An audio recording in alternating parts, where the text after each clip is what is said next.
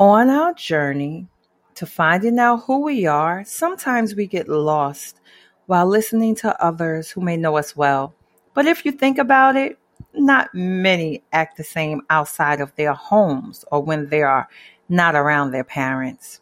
They change their behavior, but you know the you that not everyone else sees. You know yourself better than anyone. Now I ask you, who are you?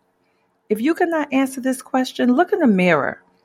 Ask yourself again and write down the first thing that comes to your mind. And if not, it's time for a little self exploration. The reason why I wrote this chapter one about who am I is because that's a question that I notice as adults. You can ask them that question and, and they really can't answer it. It's like not knowing your character and knowing who you are.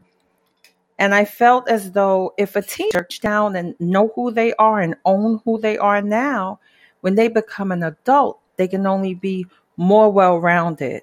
That was my reason for my first chapter. Who am I?